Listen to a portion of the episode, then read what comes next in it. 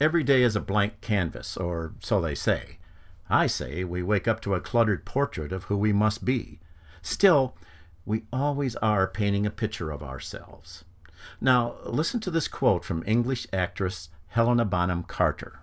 She said, I think everything in life is art. What you do, how you dress, the way you love someone, and how you talk, your smile and your personality, what you believe in and all your dreams, the way you drink your tea, how you decorate your home or party, your grocery list, the food you make, how your writing looks, and the way you feel. Life is art.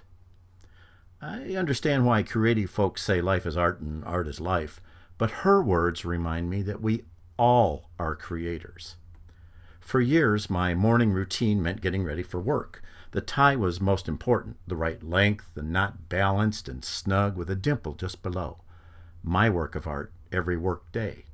Life is art.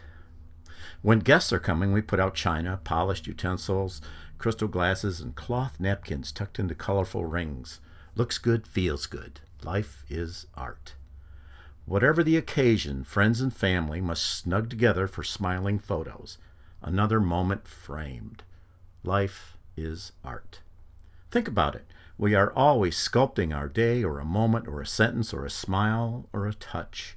Yep, life is art.